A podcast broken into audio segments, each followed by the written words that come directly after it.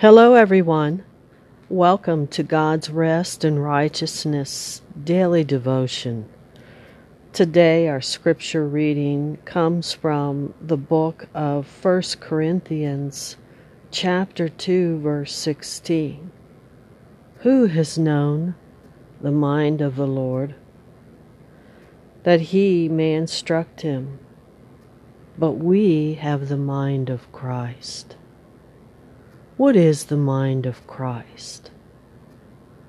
The mind of Christ is walking in a place of God's rest. We see in 2 Corinthians chapter 5 that God was in Christ. The word in means rest.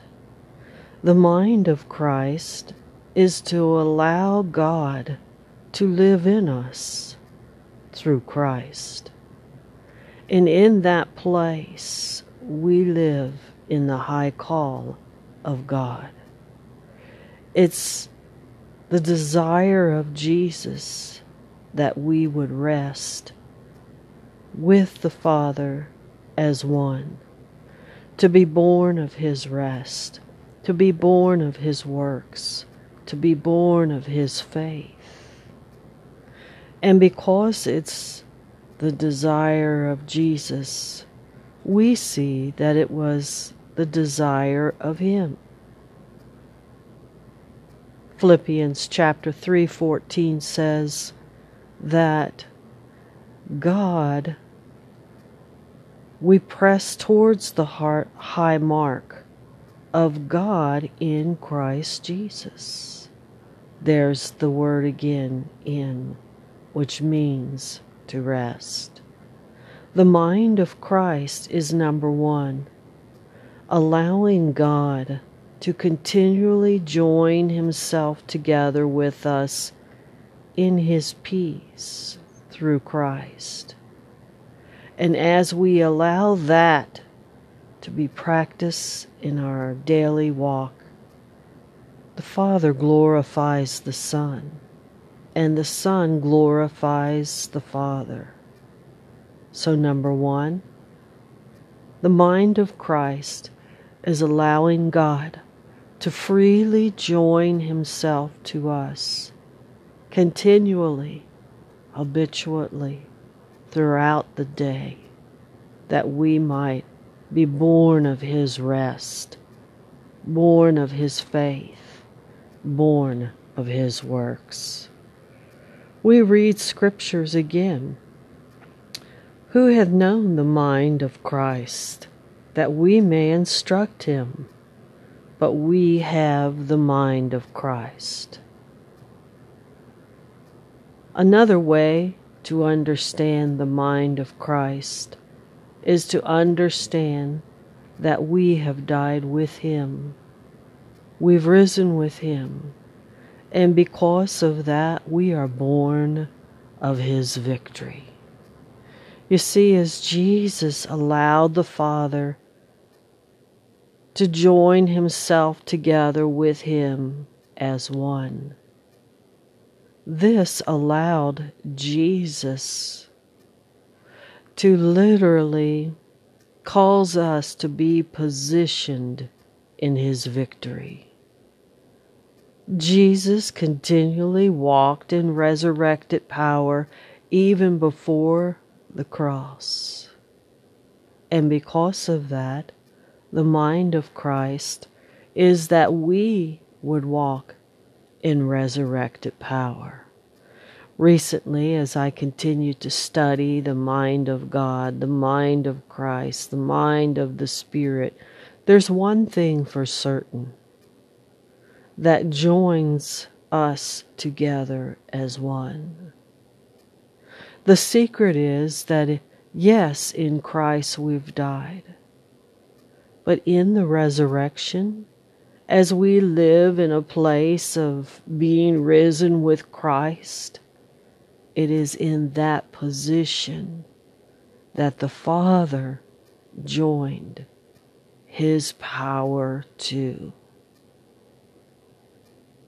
Having the mind of Christ is understanding the power line connection of the resurrection of Jesus and the Father. The book of Revelation calls such power line connection as lightnings and thunders around the throne of God. You see, everywhere that God rests, He joins Himself together with all creation in heaven through Christ in the resurrection, in the power of the resurrection. And because of that, there's such great power that it's displayed as lightning and thunder around the throne of God. Here we continue to read, Who has known the mind of the Lord, that he may instruct him? Surely, number three, the Holy Spirit was the one who led Jesus in his earthly ministry. The mind of Christ is operating in a life that relies upon the Holy Spirit to take of the Father and give to Him by the Holy Spirit. Just as Jesus was dependent upon the Holy Spirit, every disciple who walks in the mind of Christ is habitually growing in discipleship in the work of the Holy Spirit, in dependence of the work of the Holy Spirit in their life. Jesus relied upon the Holy Spirit to lead him in the wilderness. Jesus relied upon the Holy Spirit to help him wax strong in spirit at the age of 12.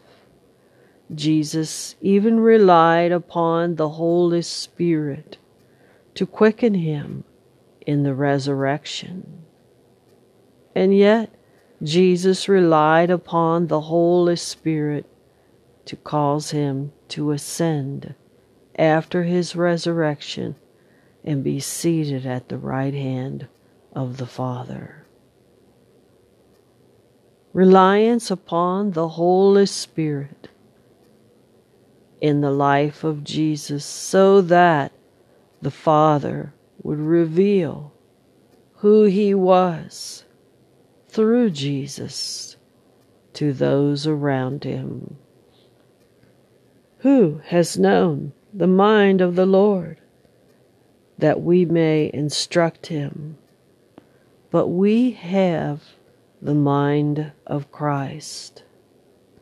Because we've died with Christ, because we've risen with Christ, we've been positioned in His victory.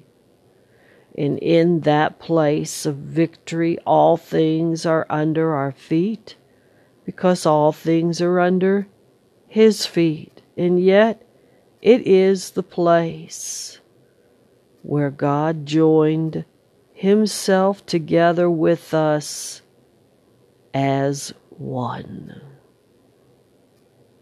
Well, today I'd like to thank you for listening in as we steal away in the secret place today.